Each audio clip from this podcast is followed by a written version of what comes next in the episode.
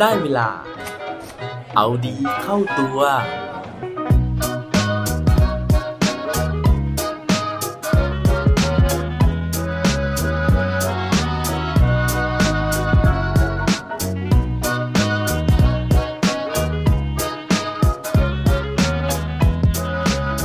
คุณแคร์สายตาประชาชี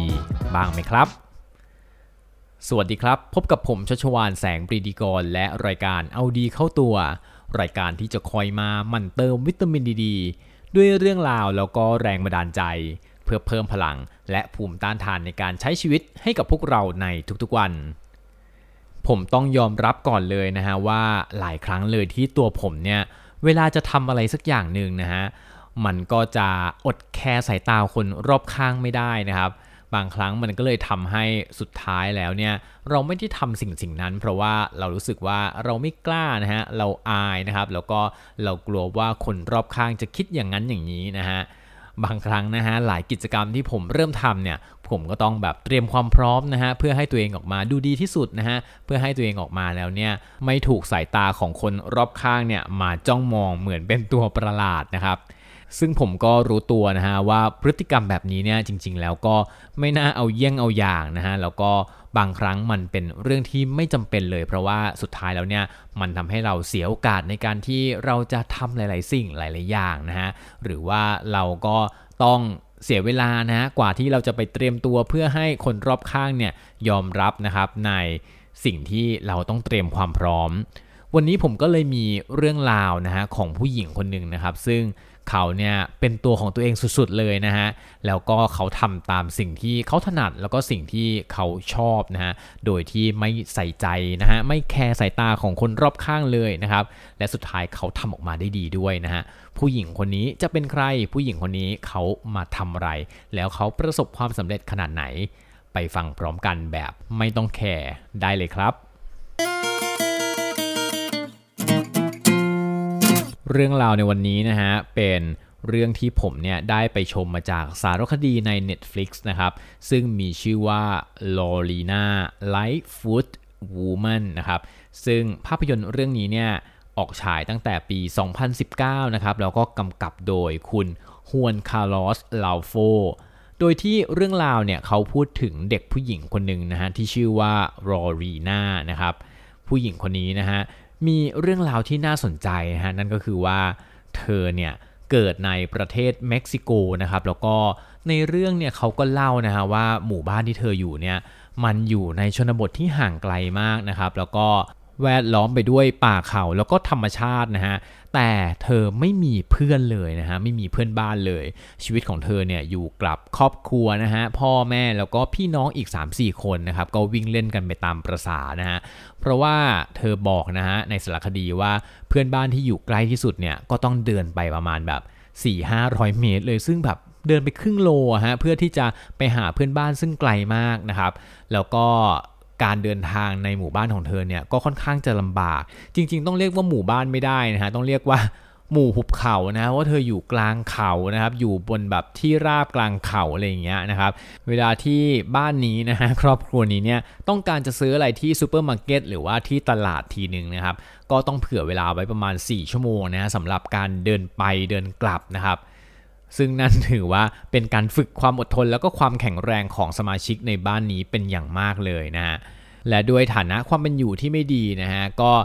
ตามกฎระเบียบนะครับ ลูกชายเนี่ยก็จะได้รับการส่งไปเรียนหนังสือนะฮะส่วน ลูกผู้หญิงนะฮะซึ่งมีอยู่ประมาณ2อสคนในบ้านนี้นะครับก็ต้องอยู่ที่บ้านนะฮะแล้วก็ช่วยงานบ้าน ซึ่งนั่นก็เป็นสิ่งที่ลอรีนานะครับได้รับเหมือนกันนะฮะก็คือเธอเนี่ยไม่ได้ไปโรงเรียนนะครับเพราะฉะนั้นชีวิตของเธอก็อยู่กับทุ่งอยู่กับฟาร์มนะฮะอยู่กับป่าอยู่กับเขานะครับแล้วก็เดินเล่นนะฮะวิ่งเล่นไปวันๆนะครับซึ่งจุดเปลี่ยนในชีวิตของลอรีนานะฮะก็มาจากการที่วันหนึ่งนะครับคุณพ่อของเธอเนี่ยซึ่งเป็น นักวิ่งนะฮะเขาบอกว่าในหมู่บ้านแถวๆที่เธออยู่นะครับในเม็กซิโกเนี่ยมันจะมี community ของคนที่เป็นนักวิ่งนะฮะที่ชื่อว่า Rara m u r i People นะครับกลุ่มนี้นะครับเขาจะไปวิ่งกันนะฮะเป็นกลุ่มนักวิ่งเท้าเบาอะไรของเขาเนี่ยนะครับคุณพ่อเนี่ยเขาเป็นแชมป์นะฮะสามสมัยนะครับก็เลยชวนรอรีนาซึ่งอยู่บ้านเฉยๆเนี่ยไปวิ่งด้วยกันนะครับโดยเริ่มจากระยะ 10 กิโลเมตรนะฮะปรากฏว่าครั้งนั้นนะครับ เธอเนี่ยสามารถวิ่งเข้าเส้นชัยได้เป็นอันดับหนึ่งนะฮะทั้งๆที่ไม่เคยแข่งมาก่อนเลยนะครับ แต่ว่าได้รับความแข็งแรงการฝึกฝนมาจากการใช้ชีวิตอยู่บนป่าเขา แล้วก็เดินไปตลาดวันละ 4 ชั่วโมงเนี่ยนะครับทำให้ร่างกายของเธอแข็งแรงมากนะครับตอนนั้นนะฮะ เธอได้รับความสนใจจากผู้คนมากมายเลยนะครับ เพราะว่านอกจากการที่เธอจะชนะจากการเข้าแข่งขันเป็นครั้งแรกนะครับ ผู้คนที่เข้ามาชมการแข่งขันนะฮะยังสนใจอยากจะขอถ่ายรูปกับเธอ เพราะว่าการแต่งกายของเธอที่มันไม่เหมือนนักวิ่งคนอื่น ๆ เลยนะฮะนั่นก็เพราะว่าเธอเนี่ยใส่ชุดประจำท้องถิ่นนะฮะซึ่งเป็นกระโปรงบานๆนะครับเหมือนชุดเดรสลายดอกแล้วก็มีกระโปรงแบบบานๆพริ้วๆนะฮะนอกจากนั้นเนี่ย เธอยังไม่ใส่รองเท้าวิ่งด้วยนะฮะแต่ว่าเธอใส่รองเท้าสารนะครับรองเท้าที่มันเป็นแบบเชือกๆเส้นๆ แล้วก็สารแบบมัดพันขึ้นมาที่ข้อเท้านะฮะเธอวิ่งแบบนั้นตลอด 10 กิโลเมตรเลยนะครับ ซึ่งนั่นเลยทำให้ทุกคนเนี่ยสนใจนะฮะและอยากรู้ว่าเธอเป็นใคร หลังจากที่เธอได้รับความสนใจแล้วก็ประสบความสำเร็จครั้งนั้นนะฮะเธอก็เลยเข้าร่วมการแข่งขันที่ใหญ่กว่านั้นนะฮะซึ่งเป็นการแข่งขันระดับใหญ่ระดับประเทศของ เม็กซิโกเลยนะครับในปี 2017 นะฮะ ซึ่งชื่อการแข่งขันว่าเกาโชชินะฮะเกาโชชิมาราทอนนะครับ ซึ่งครั้งนั้นเนี่ยเธอก็ลงการแข่งขันในระยะเอาจริงๆ ไม่ใช่มาราทอนนะฮะเป็นอัลตร้ามาราทอนซึ่งคือระยะประมาณ 100 กิโลเมตรนะครับ ซึ่ง ผลนะฮะก็เป็นอย่างที่เราพอจะคาดเดาได้นะฮะเธอสามารถที่จะคว้ารางวัลชนะเลิศนะฮะคือเข้าเส้นชัยเป็นอันดับหนึ่งนะครับกับการวิ่ง 100 กิโลเมตร คือในบทสัมภาษณ์ในสารคดี เธอบอกว่าเธอวิ่งแบบไม่เหนื่อยเลยนะฮะ 20 กิโลเมตร เธอก็ยังรู้สึกว่าชิวๆอยู่ จนกระทั่งถึงประมาณแบบ 60 กิโล เธอถึงรู้สึกว่า อะ เหนื่อยนิดหน่อยนะฮะ แต่ว่าก็แวะแวะถ่ายรูปนะฮะ แล้วก็ดื่มน้ำนิดหน่อย แล้วก็วิ่งต่อไปได้นะครับ จนเข้าเส้นชัยเนี่ยตอน 102 กิโลเมตร เธอก็บอกว่าโอ้มันชิลมากเลยนะฮะเพราะว่ามันแบบเทียบไม่ได้กับการที่เธอเดินไปตลาดเลยอะไรอย่างเงี้ยนะครับเพราะเธอต้องเดินขึ้นเขานะฮะแล้วก็ที่สำคัญเนี่ยไอเกาโชชิอัลตร้ามาราธอนเนี่ยมันคือการวิ่งแบบเทรลอะครับคือการวิ่งบนภูเขาฮะวิ่งไปบนเนินเขาต่างๆ ซึ่งมันยากกว่าการวิ่งทางราบอีกนะฮะสำหรับคนที่เคยวิ่งก็น่าจะรู้นะฮะหรือว่าน่าจะเข้าใจหัวอกของคนที่วิ่งด้วยกันนะครับ แล้วก็ที่สำคัญนะฮะคือ เธอก็ยังใส่รองเท้าแตะ แล้วก็ชุดประจำถิ่นของเธอเหมือนเดิมนะฮะ